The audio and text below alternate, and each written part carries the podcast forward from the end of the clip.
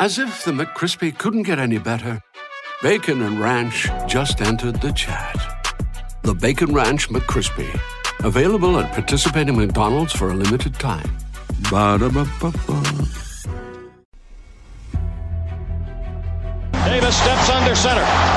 Gibson and McClendon behind him. Davis with motion by Richard. Will give the ball to McClendon. He leaps. Oh, he doesn't get in. He fumbled the football.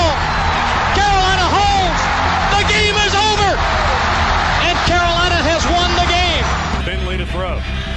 Over the middle, intercepted. Wolford again. Wolford the other way. At the 30, the 40. Wolford to midfield. Miles Wolford with the pick. The heels on the doorstep of an enormous victory. Left side of the line. Hood standing to Williams is right. Williams gonna throw. One on one. Davis has it. Touchdown. Carolina wins.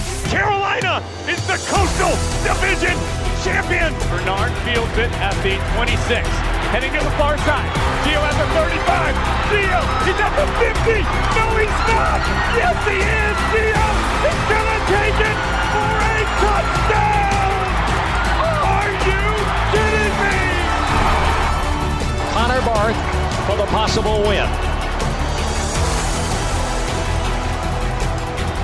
Snap, spot, kick away, high enough, long enough. It's good! It's good! Carolina has won the game on a 42-yard field goal by freshman Connor Barth. Good gosh, dirty! This is the Heel Tough Blog guys, and welcome to another edition of the Heel Tough Blog Podcast. It's your host, Anthony Pagnotta, with you guys as always. Today it is time to look back at Carolina's final game of the 2022 season, a loss last night in the Holiday Bowl to the Oregon Ducks at the last second. It was a hard fought game, but Carolina ultimately comes up short. It's pretty much been the name of the game, really, outside of the ACC championship game for Carolina down the stretch of the season. So we're going to break that down in depth for you. We'll, of course, talk a little bit about the direction of the program and everything like that uh, throughout. It's just going to come up with all of the discussions about whether or not this is a year that we we still deem successful. There'll be a whole bunch of that conversation coming up here uh, over this uh, next uh, little bit as, as we try to walk you through what exactly happened last night, and uh, ho- hopefully we can we can give you uh, some answers. But, buddy, uh, as I welcome in Josh Marlowe here for the final time breaking down a game this season. I, I think. I mean, I know you said it. You you were you were very happy with the effort level from the guys last night. Clearly, a team that did come in shorthanded to this bowl game, but so did Oregon. I think Carolina put up more of a fight than we thought that they were going to, but in the end, Oregon made the plays when they needed to late. Carolina's defense collapsed, collapsed, and, and, and really the team as a whole collapsed. Um, and, and I think that is an extension of a bigger problem ultimately with this team. But uh, I, I think you, you are in the same camp as I am when you say that it's it's really the result that's more frustrating than the uh, the effort level. Yeah, and I think you know that was. I mean, I went into the game didn't expect Carolina to win.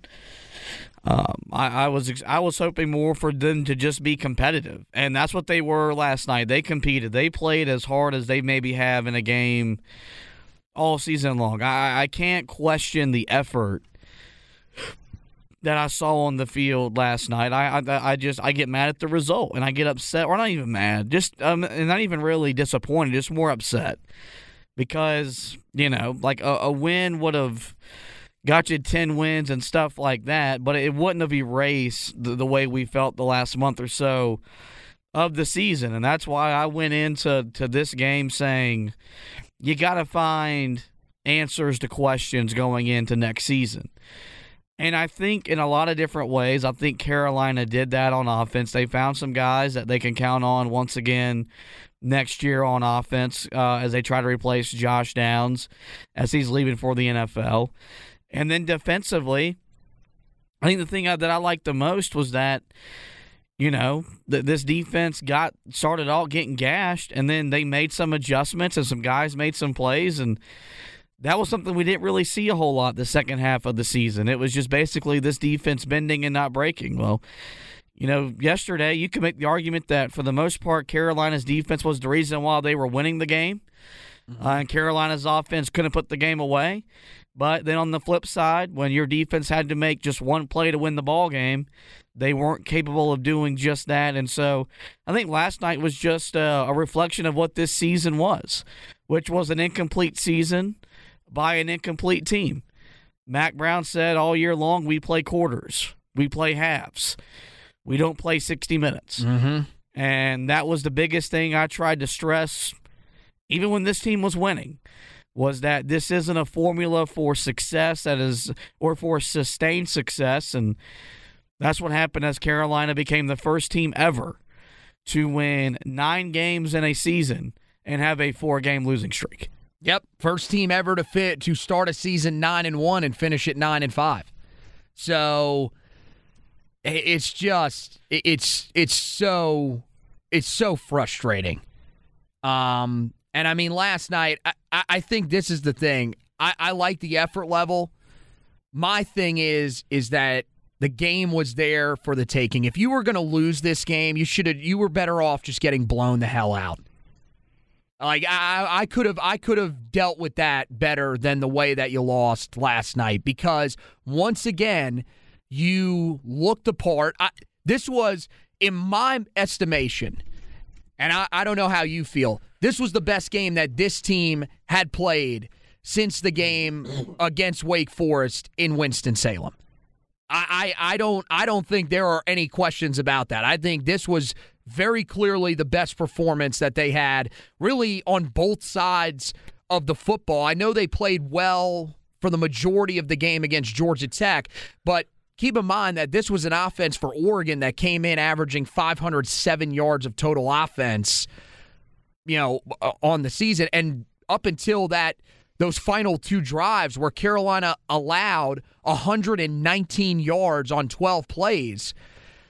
Yeah, Carolina did a really good job. They had limited them to just 295 yards in three and a half quarters. Mm-hmm. So I, I, think you know th- there were some some things to build on, no doubt about it. And we'll talk about some of the positives. But I think when you go back and look at this game, the one moment that you can point to as the turning point in this football game was really the defensive pass interference penalty on Legend Cavazos. Not saying that he was the reason why it was the turning point. He, you know, didn't get his head around, pass interference, whatever. I mean, it it it it wasn't a great play because if he turns his head, he can make a play on the football potentially. But at the same time, he prevented a big catch down the field. So it's not it's not the worst penalty that you could possibly take. It was a legitimate penalty. I know people were not happy with some of the calls that were made on Carolina that weren't made in the other direction. But that moment, after that, everything seemed to shift. As I mentioned, after that penalty, Carolina allowed 119 yards on 12 plays, including 97 yards through the air to a quarterback that before that in Bo Nix had just 108 yards on the night and an offense that had just 60 yards of total offense in the second half of the game to that point. So Carolina had done everything that they needed to do.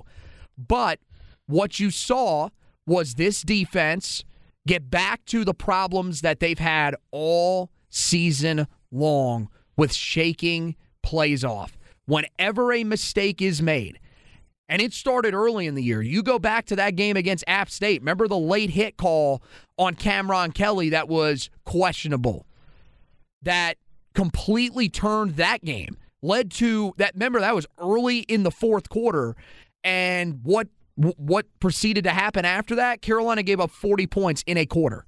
This was very reminiscent of that and multiple other moments this year where when something goes wrong, even the smallest thing for this Carolina defense, there is immediate panic that sets in. Everything seems to snowball. And to me, that goes into the culture and just the mentality that this team has around it right now. And, and, and I think the coaching is where where you have to point the finger. Yeah, because they're not being coached to be mentally tough. The, these are kids that um, Mack Brown coddles. That's his that's his coaching philosophy since he came out of retirement. He came out of retirement, came out of television. He's a softer coach. This isn't the same guy that kicked and screamed and yelled at his times at Texas. Even though when he was doing that, he was going 10 and 1, 11 and 1 virtually every year for about a decade. And once he lost that edge, he was mediocre at Texas. And mediocre at Texas gets you fired.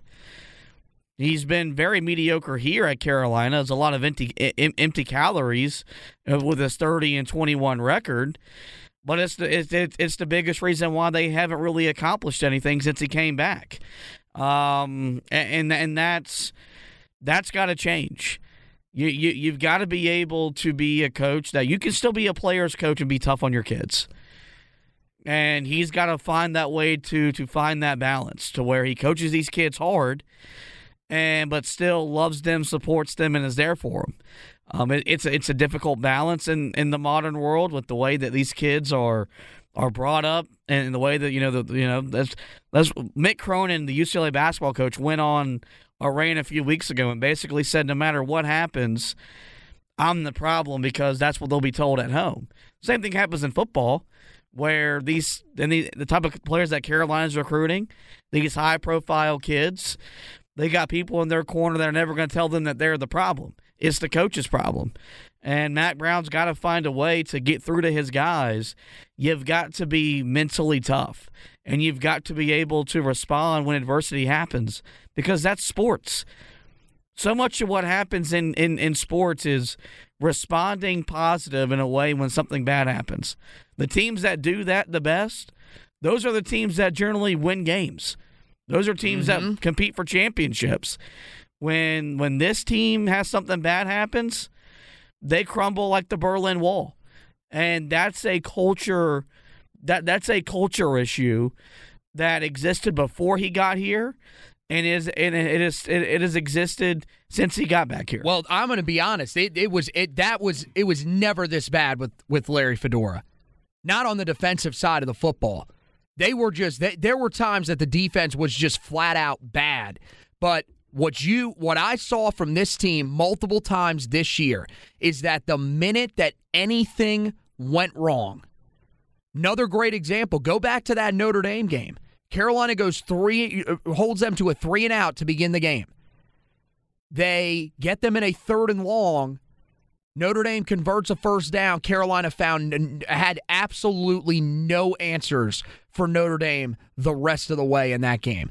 It is immediately when one thing doesn't go the way that it was planned, it all falls apart. And I just I, I just don't understand how Mack Brown does not see that, how he doesn't think that there need to be moves made to try to at least change something in that building on the defensive side of the football. And I, I mean, I, I, think again last night that that showed it. Uh, it was it was a step in the right direction overall defensively.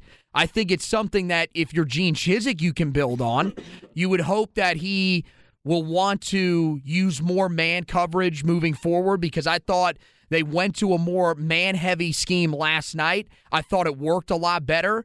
I think it also kind of tells you where things are at in that defensive back room when it seems like he trusts a group of younger guys that hadn't really played as much uh, this season as maybe we, we, even thought they would, um, more than uh, uh, the guys that were out there prior to that that were three and four year veterans.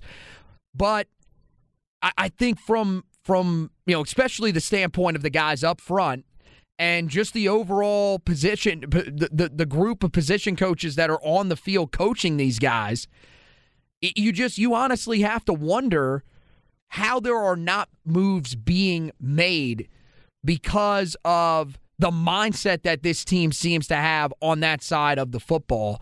And I think, again, late in the game, you still saw the overall deficiencies that this team has, not just in terms of the culture, but in terms of the actual guys that are on the field. They couldn't get pressure at all in the face of Bo Nix the entire night. Their secondary held up for three and a half quarters, but late in the game when they needed you to actually step up and try to get some pressure on Bo Nix to make a stop. You weren't able to do it. And on the back end, you saw a group that struggled to get their head around and look for the football.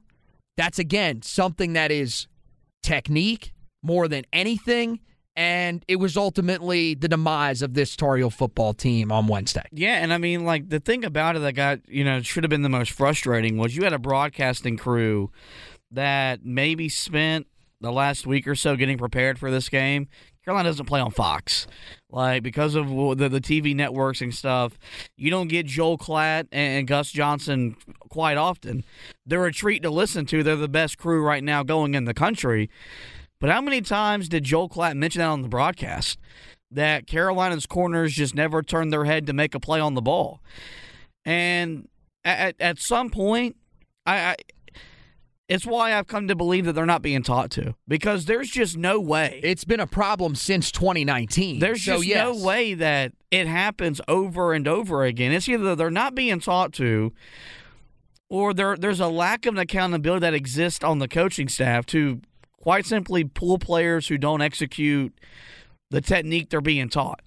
And that's I think that's what's the most frustrating thing is that you know, as much as we got upset about that DeAndre Boykins pass interference, which wasn't the best uh, PI call, but if he turns his head, that penalty doesn't get thrown at all because he's in position to make a play. He never turned his head, and, and so that's the thing to where it's like you, you you think it's coaching. That's why I've just beat down the drum and say, look, Dre Bly may have has a role in the program.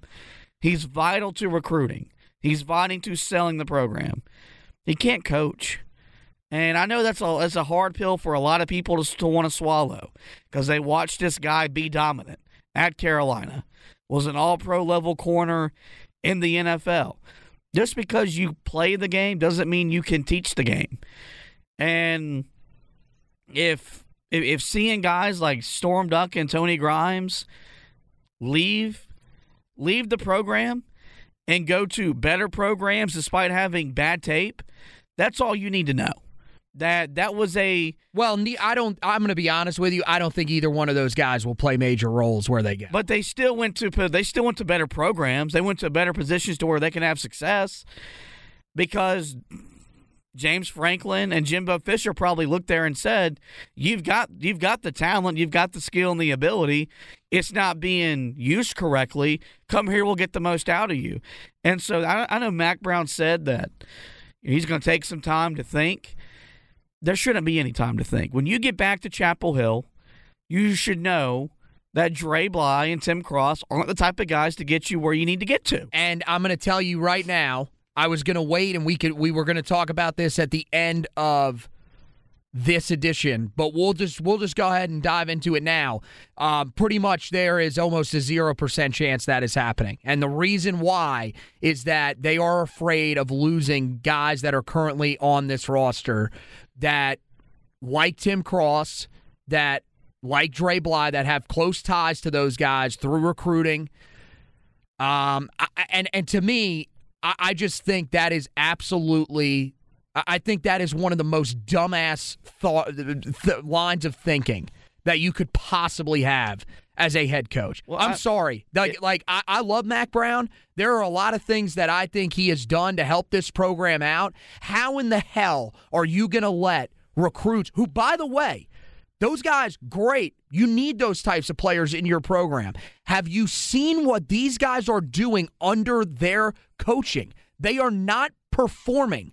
How the hell is keeping those guys around while do while while keeping these position coaches here going to allow you to have any sort of success? They are not going to be developed. So the talent is meaningless. It will go to waste. I this is the problem that we we said this in the middle of the season when we talked about these guys that there needed to be staff changes made, but Mack Brown is loyal to a fault.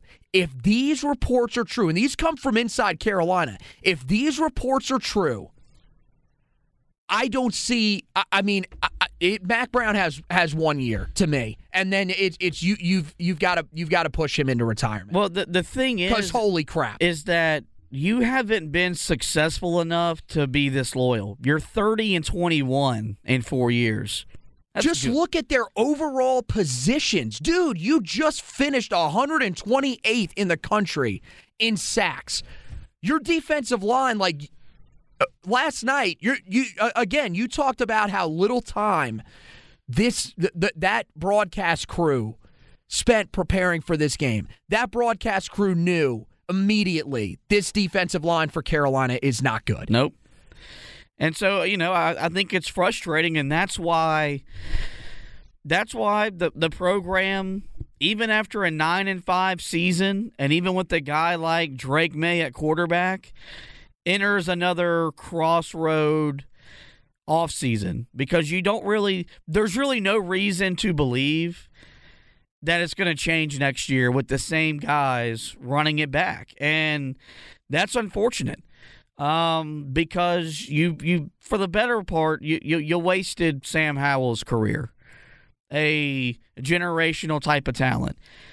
You upgraded. You got an even better guy at his position, and if you have more of the same next year, well, guess what? You wasted him as well, and that's going to be something where you know, for, for a guy that came out of retirement and said, I look at this as a place to where we can win and win big, run it like a place that can win and win big. Because this was happening at Georgia, Alabama, Ohio State, Michigan, USC. Coaches would be getting fired. That's how it operates there. Coaches, dude, dude, here's the thing. At Alabama, they did not make the college football playoff. There will be coaches that will be fired, or there are coach there are coaches that have already gone to different schools because they probably knew, look, we were going to be we were going to be parted with in some way because we did not get there. And again, the expectation does not have to be what those schools are. It doesn't even have to be what Clemson is. But when it is this obvious to fans. And yes, fans are overreactive. We understand that. But when it is this obvious that there are clear issues with the team, and I've said it multiple times on here, when you recruit at the level that Carolina does, it is physically impossible for every single guy in a position group, like with that defensive front, to struggle and to, to not live up to the expectations that they had coming out of high school. And every single one of those guys has failed to live up to those expectations. You'll have those guys that'll kind of come out of nowhere, like Kaimon Rucker.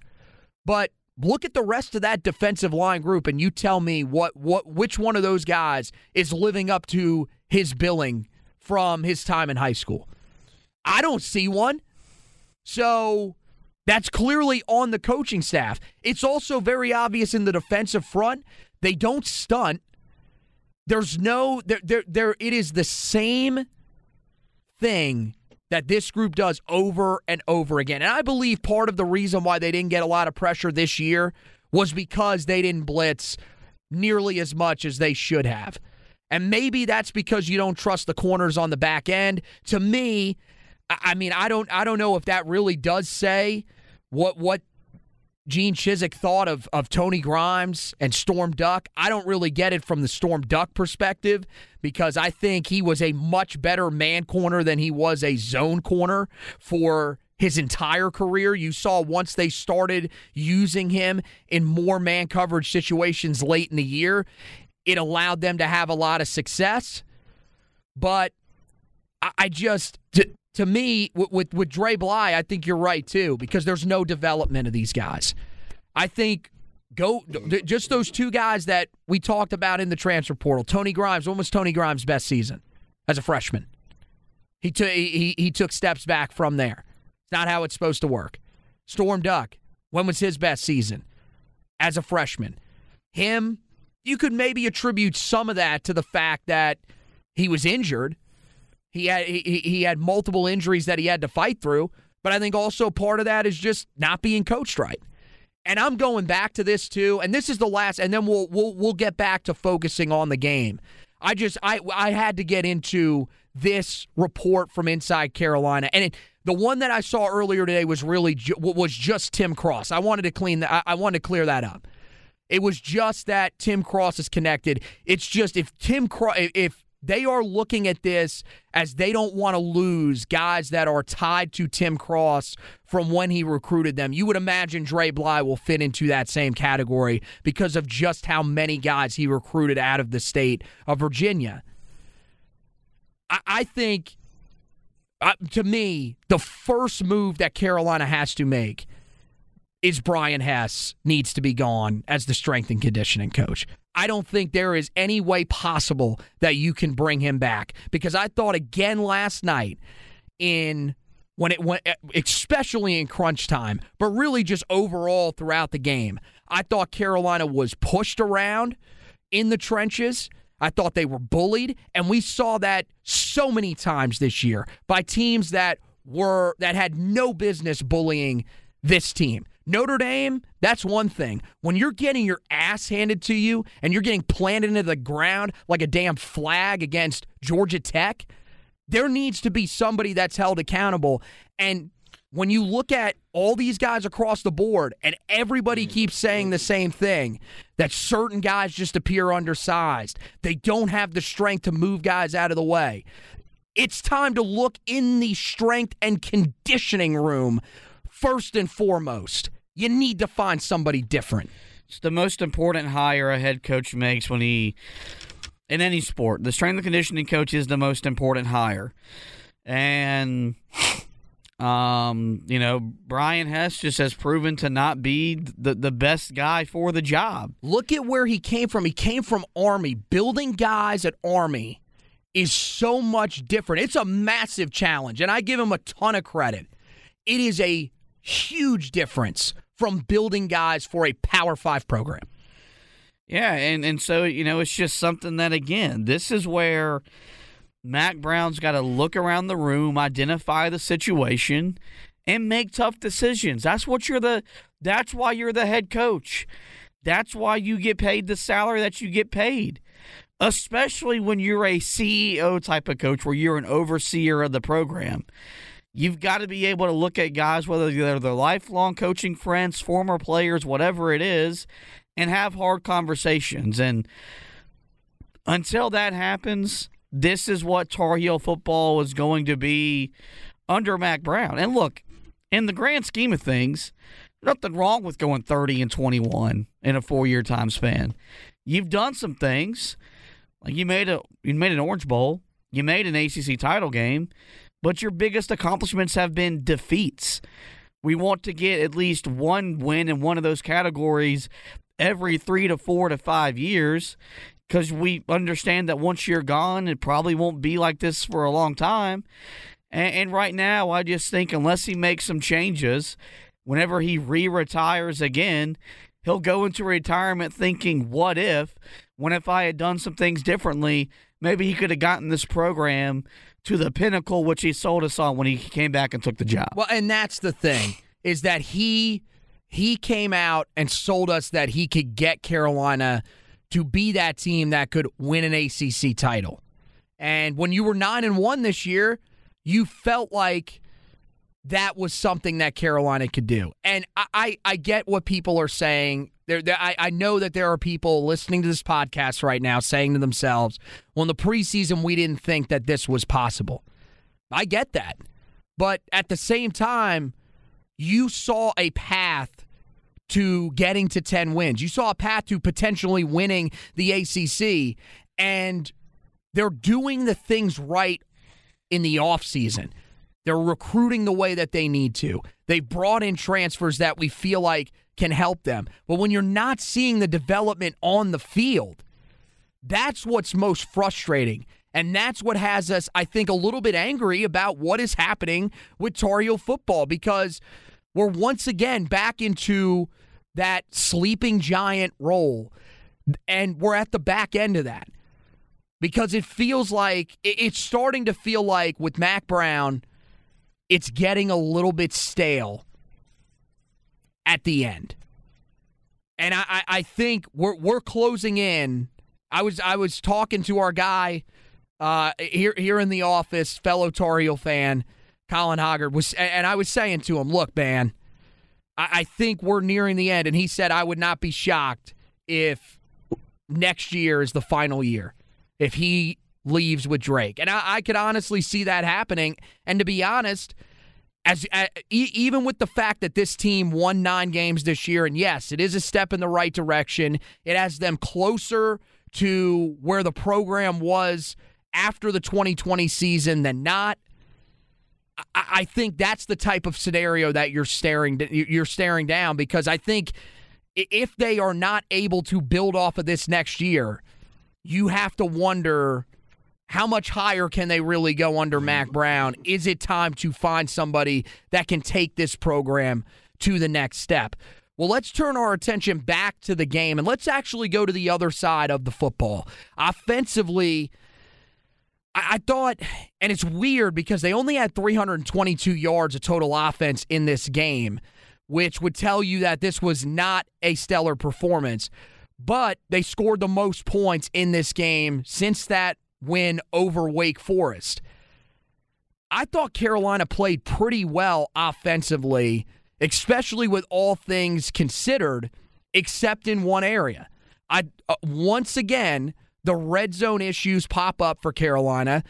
They go three for four in the red zone, which ultimately not a terrible night there. I mean, Oregon was three for four down there as well, but only converted two of those into touchdowns. Oregon converted all three of those successful red zone trips into touchdowns. Carolina has the missed field goal again from Noah Burnett in that uh, early in that second quarter. That could have been the difference in the game.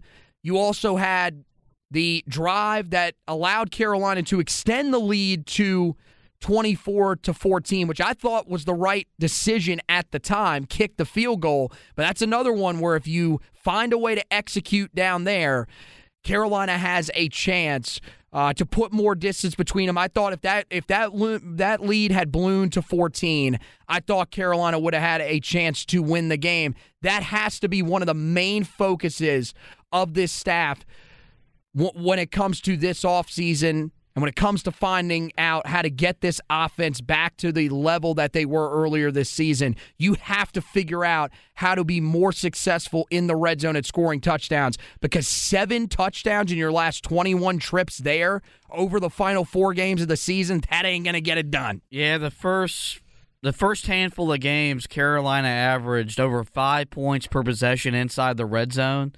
And as you mentioned right there, seven seven touchdowns in your last 21 possessions, so just a little over three points per possession.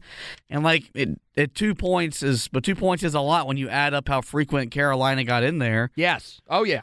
But I, I think you know the biggest thing I took away from the offense was not really the struggles in the red zone because those have you know those have existed for four years. But I think the way Carolina played needs to, you know, is probably what you're going to see a lot of next year. Carolina was a lot more deliberate on offense. They tried to, you know, they I thought they did a really good job in the fourth quarter working the clock to put the game into their favor if the, if the defense could have gotten stops. They tried to, you know, establish something more on the on the ground game and you know, they weren't as explosive as maybe they have been, but you know, I I thought I mean, I had them scoring 24 points. They they exceeded that point total. They had the big play potential early, like you know, with the sudden change after the interception, and, and so you know there was some little things that that showed up again that really cost them. But you know, considering what we saw really since the second half of the the Georgia Tech game on, it's not. It's really hard to complain about what this offense did. They scored 27 points. They possessed the ball to where, you know, you, you should have dictated the outcome if your defense could have stopped somebody. And it wasn't able. They weren't able to get the job done. And so, you know, I think the one thing was Drake Maye missed a throw in the second half that if he hits Kobe Paysour, who knows how that, that game changes. And then that second and 12 where they threw it and that ball fell incomplete. I wonder if Mack Brown can have that back. What does he do? You, Yep. You know, does Oregon finally then take a timeout? You don't know because they had been pretty reluctant to hold on to the timeouts. Uh, but you threw it. It was an incomplete pass. They didn't have to use their timeout. And then you threw again on third down, incomplete pass. They got the ball back with all their timeouts. And I think everybody that, that, that was a Tar Heel fan knew how that game was going to end. Well, they ultimately they didn't use all their timeouts at in in the end, anyways. They didn't have to because it, it, Carolina just made it so easy on them to move the ball down the field, which I, I, I thought was just that that was another thing. That was an issue. One of the biggest issues I had all night with Gene Chizik was how easy he allowed Oregon to move the football down the field on that final drive.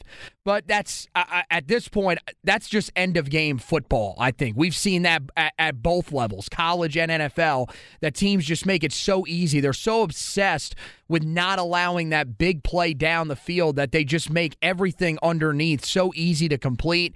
And all you have to do is break a tackle or two, and it's simple. But I thought, you know, overall that, that I, I'm with you. I, I wasn't a huge fan of the second and 12 throw. Um, you know, I think it was just it was bad execution on first down. I think your offensive line got blown back off the ball, which happened again a little a little too often last night. But I thought the coaching staff then confound co- compounded that mistake by then choosing to throw the football the next two plays. Um, third and 12, look, it's understandable.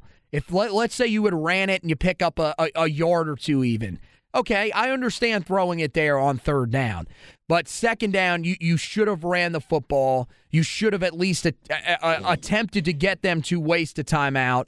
And who knows what ends up happening because you had you had done a pretty good job. There there were a couple of times in that second half where Carolina was able to pick up some chunks on the ground. Um, it was it was really a more of a methodical ground and pound the majority of the night, but you started to see that Carolina was able to wear that group down a little bit as the game went along, and they did have a couple of nice runs in that second half. So I would have liked to see what they would have done there if that would have resulted um, in, in Carolina maybe getting into even a third and short situation there that could have allowed them to potentially go for it on fourth down. Um, but I, I just, it- it's it's so frustrating. And, and I know when you go back to the other drive that I was talking about, I thought the decision to kick the field goal was the right one for Carolina at when it was all said and done.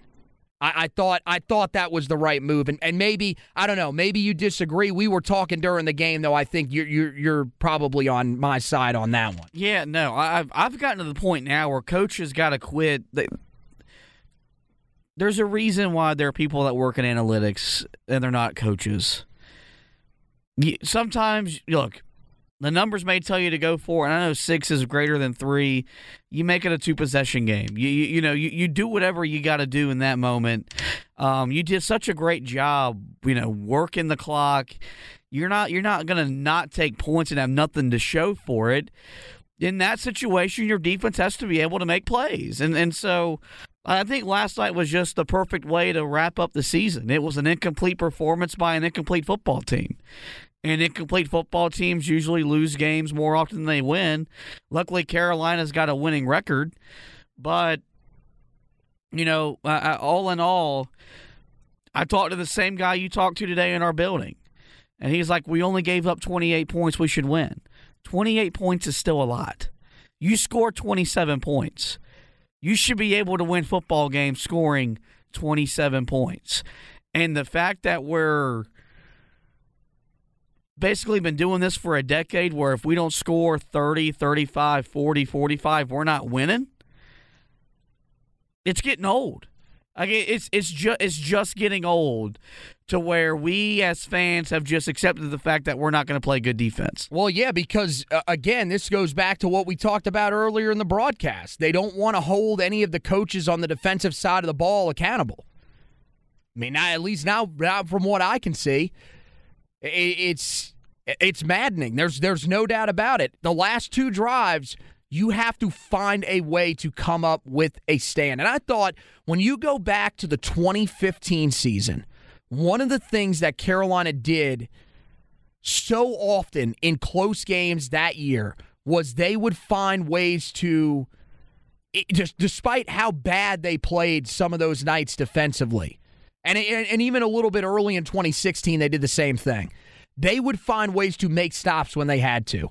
And there was a point earlier in the season where it really felt like this group had that same mentality. They found ways to make stops when they needed to. Miami was a tremendous example of that. But it just it it it is not it's not there for this team right now. And again, I think it all goes back to the culture of, of this of this team. There's no belief in that locker room that this defense is capable of making a mistake and bouncing back. Is capable of making a, a, stop when they need to late in the game.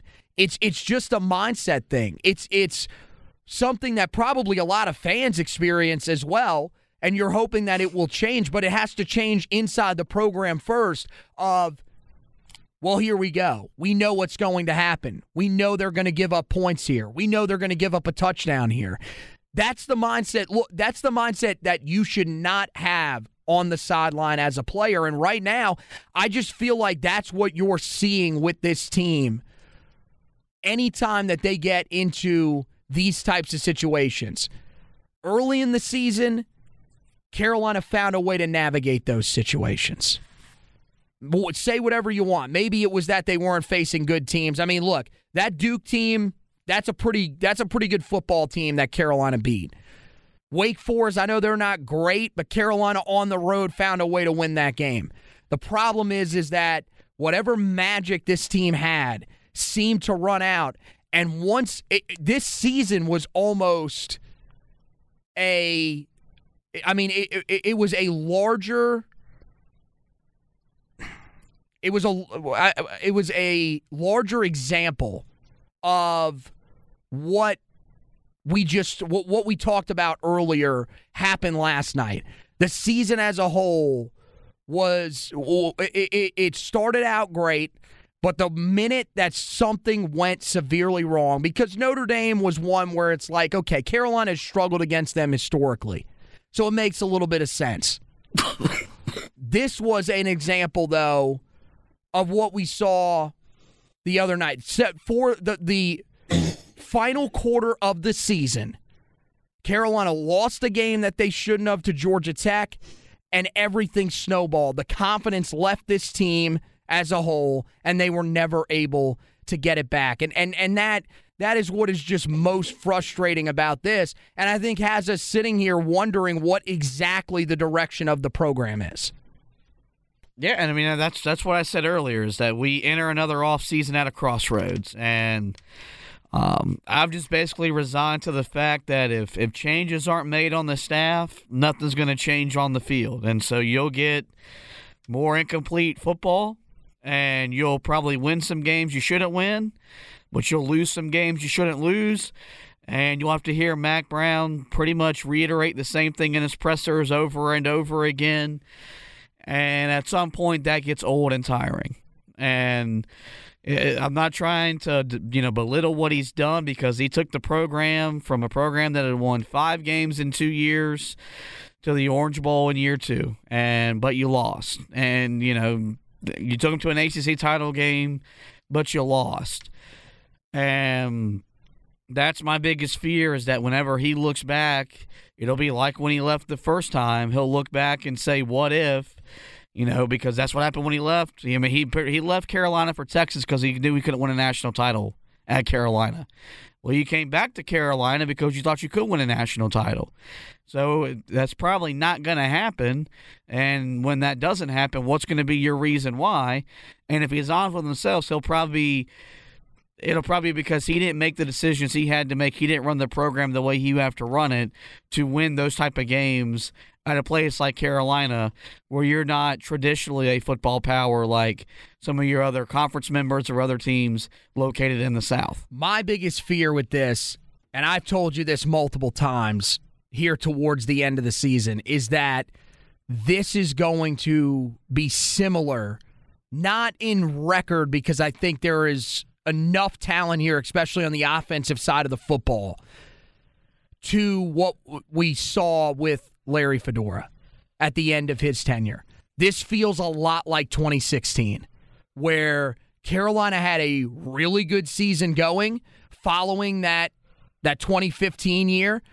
This one, you know, you kind of had the bump in the road last year of 2021, but when you were 9 and 1, it kind of felt like almost an extension of the 2020 season that you were building off of that and then you just had a momentary step back. And you you were you were getting the program heading in the right direction again. Well now again it's not the fact that you won 9 games it's not the fact that you lost 5 games even. It's the fact that you lost 4 straight at the end and that resembles the type of finish that you had in 2016. The goal for Mack Brown was to leave this program at, when it, when he took back over. He had specific goals, but I think the goal for Tar Heel fans was Mack Brown comes in here and leaves this job better than when he took it over. And I think the longer that this keeps going on, you're not going to see this team be able to sustain, nine wins. They're probably going to fade back to the pack a little bit. And you wonder is he really going to ultimately end up leaving this job better than when he took it over? Maybe slightly, but by how much? And that's the point that I, I am fearing that we could get to. Really quickly, I did want to end with a couple of positive notes from this game and some things that we can look forward to for next year. You talked about the effort. Well, I thought one room that brought the effort the entire night was the wide receiver room. I thought you saw those guys step up. Tight ends performed pretty well as well. I thought Bryson Nesbitt had a nice night for himself. But I thought the wide receiver group with Kobe Paysour, who once again, anytime that he has been given an opportunity this year, he has proven it. Seven catches, 98 yards, and a touchdown in this game. I liked what I saw from Andre Green Jr. in that room. I thought last night one of my biggest positive takeaways from this game was this receiver room when you combine it with the transfers that we're bringing in, and we'll talk really quickly about uh, the guy that they brought in just before the game yesterday and his impact to this room uh, after we come back from the break here shortly. I I thought this receiver room provided a lot of positives last night. Yeah, no, I mean, I, I thought Kobe Paysour made some nice plays. The the catch by Andre Green Jr. in the end zone was was pretty good. Um, and, you know, I said, look, you got to come into this game and leave with some answers to some questions of how you're going to replace the void of Josh Downs and Antoine Green. And I think Carolina got some of those answers last night, and that's that's the most important thing about bowl games. Is I mean, yeah, you're there, you're competing, you want to win. The reason why I'm not overly mad that Carolina lost was because they came away with some questions to, to, some answers to some questions, because some guys and some position and, and, and, position groups stepped up and going into the game, we we weren't confident that that was going to happen. Well, that happened with that wide receiver room last night. One of the other things that I thought Carolina that we saw from Carolina last night, as much as we've talked about the struggles of the defense late in the game, again, they took some incremental steps throughout the game. They did some good things. I thought the back end of the defense, really before all of the pass interference issues.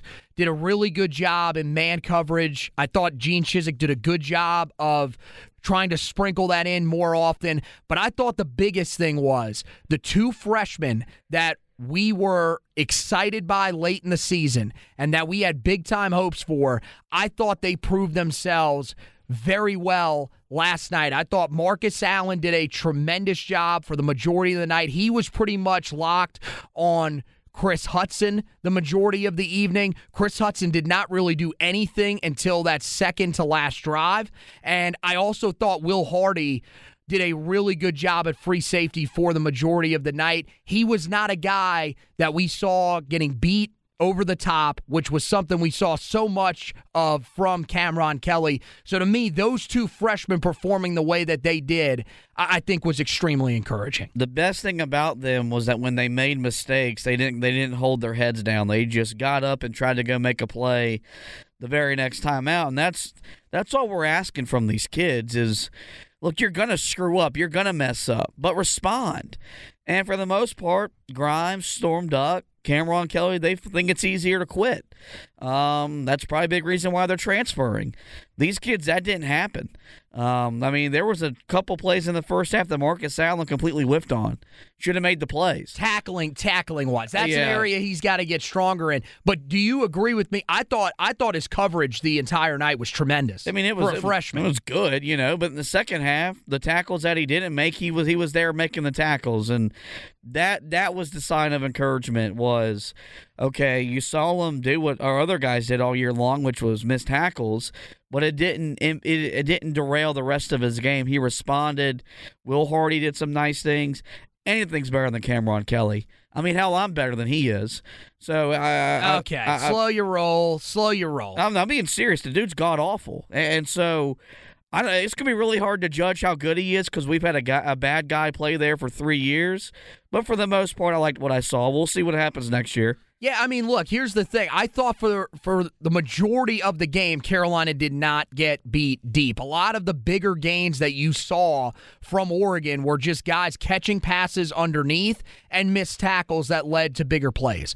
And to me, I think that's a step in the right direction because this team, even while playing zone coverage to prevent those explosive plays, allowed a ton of them this year. They allowed guys to get behind them. Last night, you didn't see that against an Oregon offense that was just about as explosive as it gets. So, yes, there are some things that they have to clean up, especially coming up into the box to help in run defense. But you know what else would help in run defense? If you could win up front.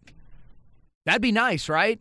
Like I, I think that's that's the other part of it is can we not put as much on these corners and on these safeties to have to make plays over and over and over again in the run game? That would probably help these guys to have a little bit more success when they do have to tackle because they're not going to get matched up uh, multiple times with, with these guys in the open field.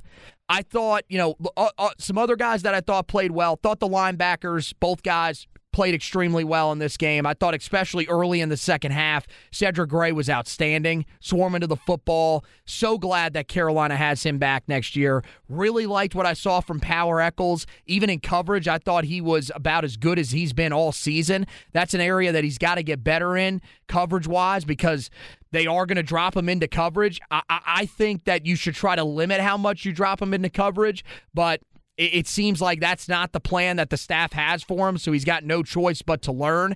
And that interception, by the way, one of the most impressive things I've seen in a while to be able to tap the ball up to himself. I don't think he intentionally kicked it, but to be able to then recover from the bounce off your foot and find a way to intercept and return 40 yards to make a big play, an impact play that allowed Carolina to put themselves in position to lead at halftime and potentially win the game was huge. And the last guy that I thought played well, we wanted to see more of him.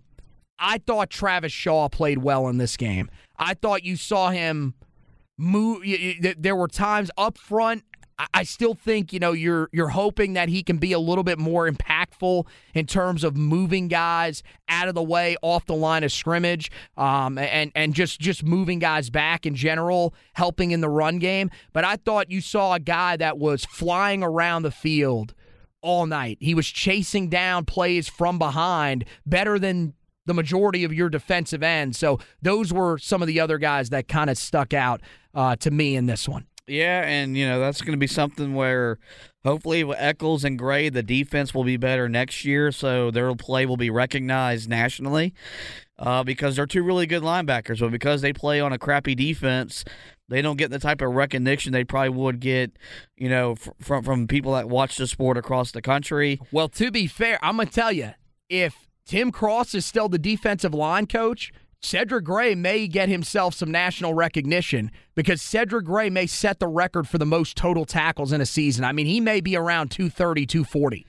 because ain't nobody else helping him up front. And then, yeah, Travis Shaw, I think he's a guy that would benefit the most from a defensive line coaching change because he's the most talented guy yep. at that position group. And, yeah, it's just, just why, you know, it's, it's really it's just why coming out of this game, I am where I am. Like, I'm upset about the result, but, you know, I'm just resigned to the fact that if nothing changes on the coaching staff, nothing's going to change on the field, and it'll be another year of more of the same for Tar Heel football. Well, one of the strategies that this staff seems to be imploring, if they do end up sticking with some of those guys on the defensive side, is trying to bring in more transfers, trying to find more talent. Carolina did land a transfer yesterday in the portal. We'll tell you about him and we tell you what his how he will impact his position room when we come back on this edition of the Heel Tough Blog podcast back right after this. DraftKings Sportsbook, an official sports betting partner of the NFL, is my go to when betting on the NFL this holiday season. The reason why they have all these great ways that you can play with same game parlays, easy and fast payouts, and player prop options. So if you want to bet on maybe even some of the former Tar Heels, how many rushing yards Michael Carter will have in a game for the Jets, you can do it all at DraftKingsSportsbook.com. Right now, new customers can bet just $5 on any NFL team to win their game and get $150 in free bets if they do. Check this out. Right now, everyone can earn up to a 100% boost with DraftKings stepped up same game parlays.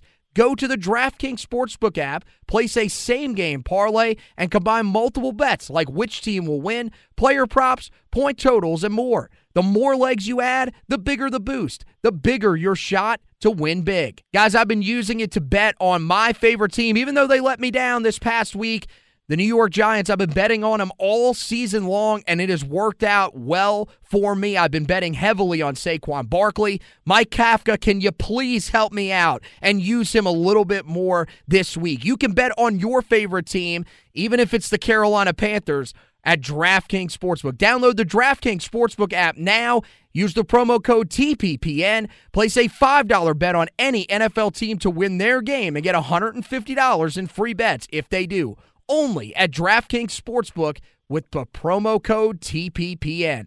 Minimum age and eligibility restrictions apply. There are plenty of ways to find out everything that you need to know about Tar Heel football and basketball. Just go to Facebook, search at Heel Tough Blog, and find the Heel Tough Blog Facebook page and like it. When you do, everything the articles, the podcast, all in one central location on your timeline. Not a big Facebook user? Head over to Twitter at Heel Tough Blog on Twitter. Make sure you give it a follow, and you can follow the personal pages of our talents here at the Heel Tough Blog at HTB Anthony for Anthony Pagnotta, myself at HTB underscore Josh for Josh Marlowe, and at Hack Zubber 2 for our recruiting analyst, Zach Hubbard.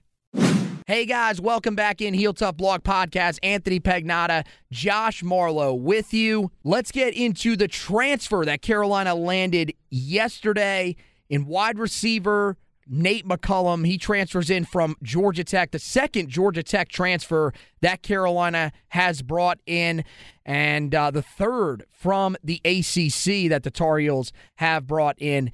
This is a move that Carolina, uh, you know, I, I think we all thought could be coming because he took the official visit to Chapel Hill back on the weekend of the 16th through the 18th. And it's an interesting one, especially after what we saw last night. Um, I, it's it's a guy that had a had a good amount of success this year for Georgia Tech. 60 catches led the team, 60 uh, 655 yards led the team, and tied for the team lead with three receiving touchdowns. Remember as well that one, Georgia Tech, even though they are transitioning away from the uh, the wing T offense that they ran for so long, uh, this is still a, a team that is it's they they don't throw the ball a ton. They had a ton of different injuries at the quarterback position. There was really no stability on that offensive side of the football once again this season. So the numbers that he put up there, although they may not be overly impressive in some of these air raid offenses nowadays, for that offense, that was an extremely successful season for him overall. It, it it's just I don't really get I'm not going to say I don't get the move because you you're adding more veteran experience. You're losing Josh Downs, so you're you're hoping that you can find some guys in the slot that can impact the game the way that he did. But I thought what we saw from Kobe Paysour earlier in the season, and then again what we saw from him last night it looked like Kobe Paysour was the guy that was going to take over that position. I don't know if Carolina is hoping they can use him a little bit more on the outside. We saw some sets in the ACC championship game against Clemson where he lined up on the outside with Josh Downs on the field. So maybe Carolina is hoping that he can help them out there. But with that performance again last night from Paysour, this one, this this one leaves me a little confused about how exactly that room is going to sort itself out next year. It probably leads you to believe that they believe that Antoine Green won't be back next year. Well, he's not. He the last night was supposed to be his final game. He, I don't. This one of the weirdest scenarios. We didn't even really talk about that. That's also kind of been forgotten. It feels like by a lot of people because of the result of the game he was supposed to play in the game. We had heard nothing suggesting that he wouldn't. Mack Brown said this would be his final game in a Tar Heel uniform. And then right before the game, it's reported that he has some sort of lower body injury um, on the right side of his body, and he was not going to play in this game unless it was under an emergency basis. I absolutely hate it for him because he is just, this has been his career in a nutshell. Every time that it feels like he's going to get an opportunity to showcase himself, he always gets banged up. And that's what happened again last night. But yeah, he is he is out of the fold for next season. I just wonder, does this is this basically say, t- telling the rest of that room out, out on the outside with the fact that you're bringing in Devontae Walker as well, we have question marks out there. We don't really know what we have out there. So Kobe Paysour will probably be playing out there to start the season. Either that, or maybe they think they're expecting more players to enter the portal now that the bowl game is complete. That's also very possible. And That's th- a good call. And this is just, you know, added depth, added protection if that were to happen you can't have too many weapons for a guy like Drake Maye. Like there's just too, there's, there's no such thing, especially with injuries and the like. And so it'll, it'll be interesting to see what happens. If you see a guy like maybe J.J. Jones, a guy like Gavin Blackwell, who they've yet to really find a role and a home at Carolina. If they were to enter the portal, Carolina's now got some other guys that they've brought in that they could withstand losing a, a guy or two to the portal. One other thing that I kind of wonder with this is do you see more four wide receiver sets with two slots moving forward? Because. I mean, I think McCollum is definitely talented enough where you got to get him on the field. But I mean, I don't know about you. I thought even after what we saw from him early in the year, we said it on this podcast once Josh Downs returned in that Notre Dame game. We wanted to see them be creative and get Kobe Paysour on the field more. I don't think there is any way after he justified it again last night that you as a staff can once again go without having him on the field for a majority of the snaps next season. He's just he's too damn talented. Yeah, he'd probably enter next year the primary target for Drake Maye, you would imagine. I would think so. So, yeah, um, I think it's going to be interesting to see because I think Carolina's going to be more balanced. I think they're going to be more committed to the run game because that's what Chip Lindsey's DNA is. But, you know, you, you, you, you never know. Yeah, and, we'll we'll have to wait and see. So many questions going into this offseason, and we will be talking about it throughout. We are going to have a recap of the season coming up where we go through and discuss a little bit more about uh, the future of Carolina based off of this season. Uh, we are going to have, you know, a, a discussion of whether or not this was a successful season for Carolina. We'll do that sometime next week when we can step away and, and really take a full evaluation of what happened this season. And then, you know, again, we, we will be covering you throughout on everything else that's going on around Carolina football. But when it comes to this game, more coverage on the Holiday Bowl and the start of that offseason coverage, the wrap up to the 2022 season. You can check it out on heeltoughblog.com. I'm going to have that recap going up. Uh, I, am not sure when I'm going to get the podcast actually posted. So hopefully I will have that recap up already on the website. I should have that recap up on the website uh, for you guys here uh, before this goes up. So you should be able to go on there, read my takeaways from the bowl game loss to the Oregon Ducks out in San Diego. And then we will be getting you guys into final grades for the season. And of course, there is still a big transfer uh, portal target that will announce his commitment tomorrow. He took an official visit to Carolina. That is former Florida State linebacker Amari Gainer. And we will have you covered on that front as well. Uh, if he does commit to Carolina, we'll have that breakdown and what he adds to that linebacker room for you guys. So make sure you're keeping an eye on the website for that. And of course, when it comes to the transfer portal, January 18th is the deadline for guys to enter the portal. So it is going to uh, still be uh, probably a crazy couple of weeks here. There will be other guys that will have played in the bowl game and maybe feel like they need to move on. So we will be monitoring all that on the website, heeltoughblog.com. Meanwhile, on the basketball side of things, Carolina getting ready to race into conference play. They start off tomorrow against Pittsburgh. I should say full fledged conference play. Carolina has, of course, played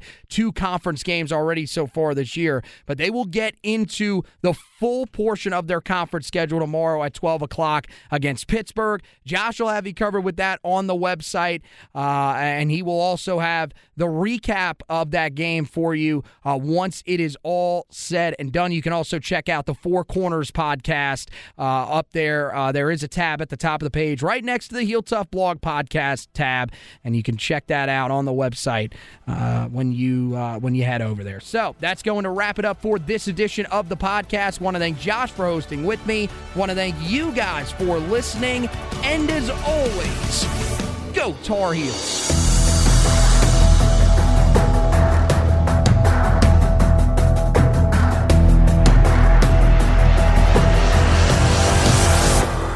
Hey guys, Anthony here. We want to thank you guys for listening to this edition of the Heel Tough Blog podcast. If you could, make sure you head over to wherever you listen to your podcast, find out where you can rate, review, and subscribe to the podcast, and go ahead and do that for us. The rating and reviewing, that helps us to move up some of those rankings, and the subscribing, that is for you, so you don't miss any editions of the podcast coming up. We look forward to you being a part of the Heel Tough Blog podcast family moving forward. And thank you once again for listening to this edition.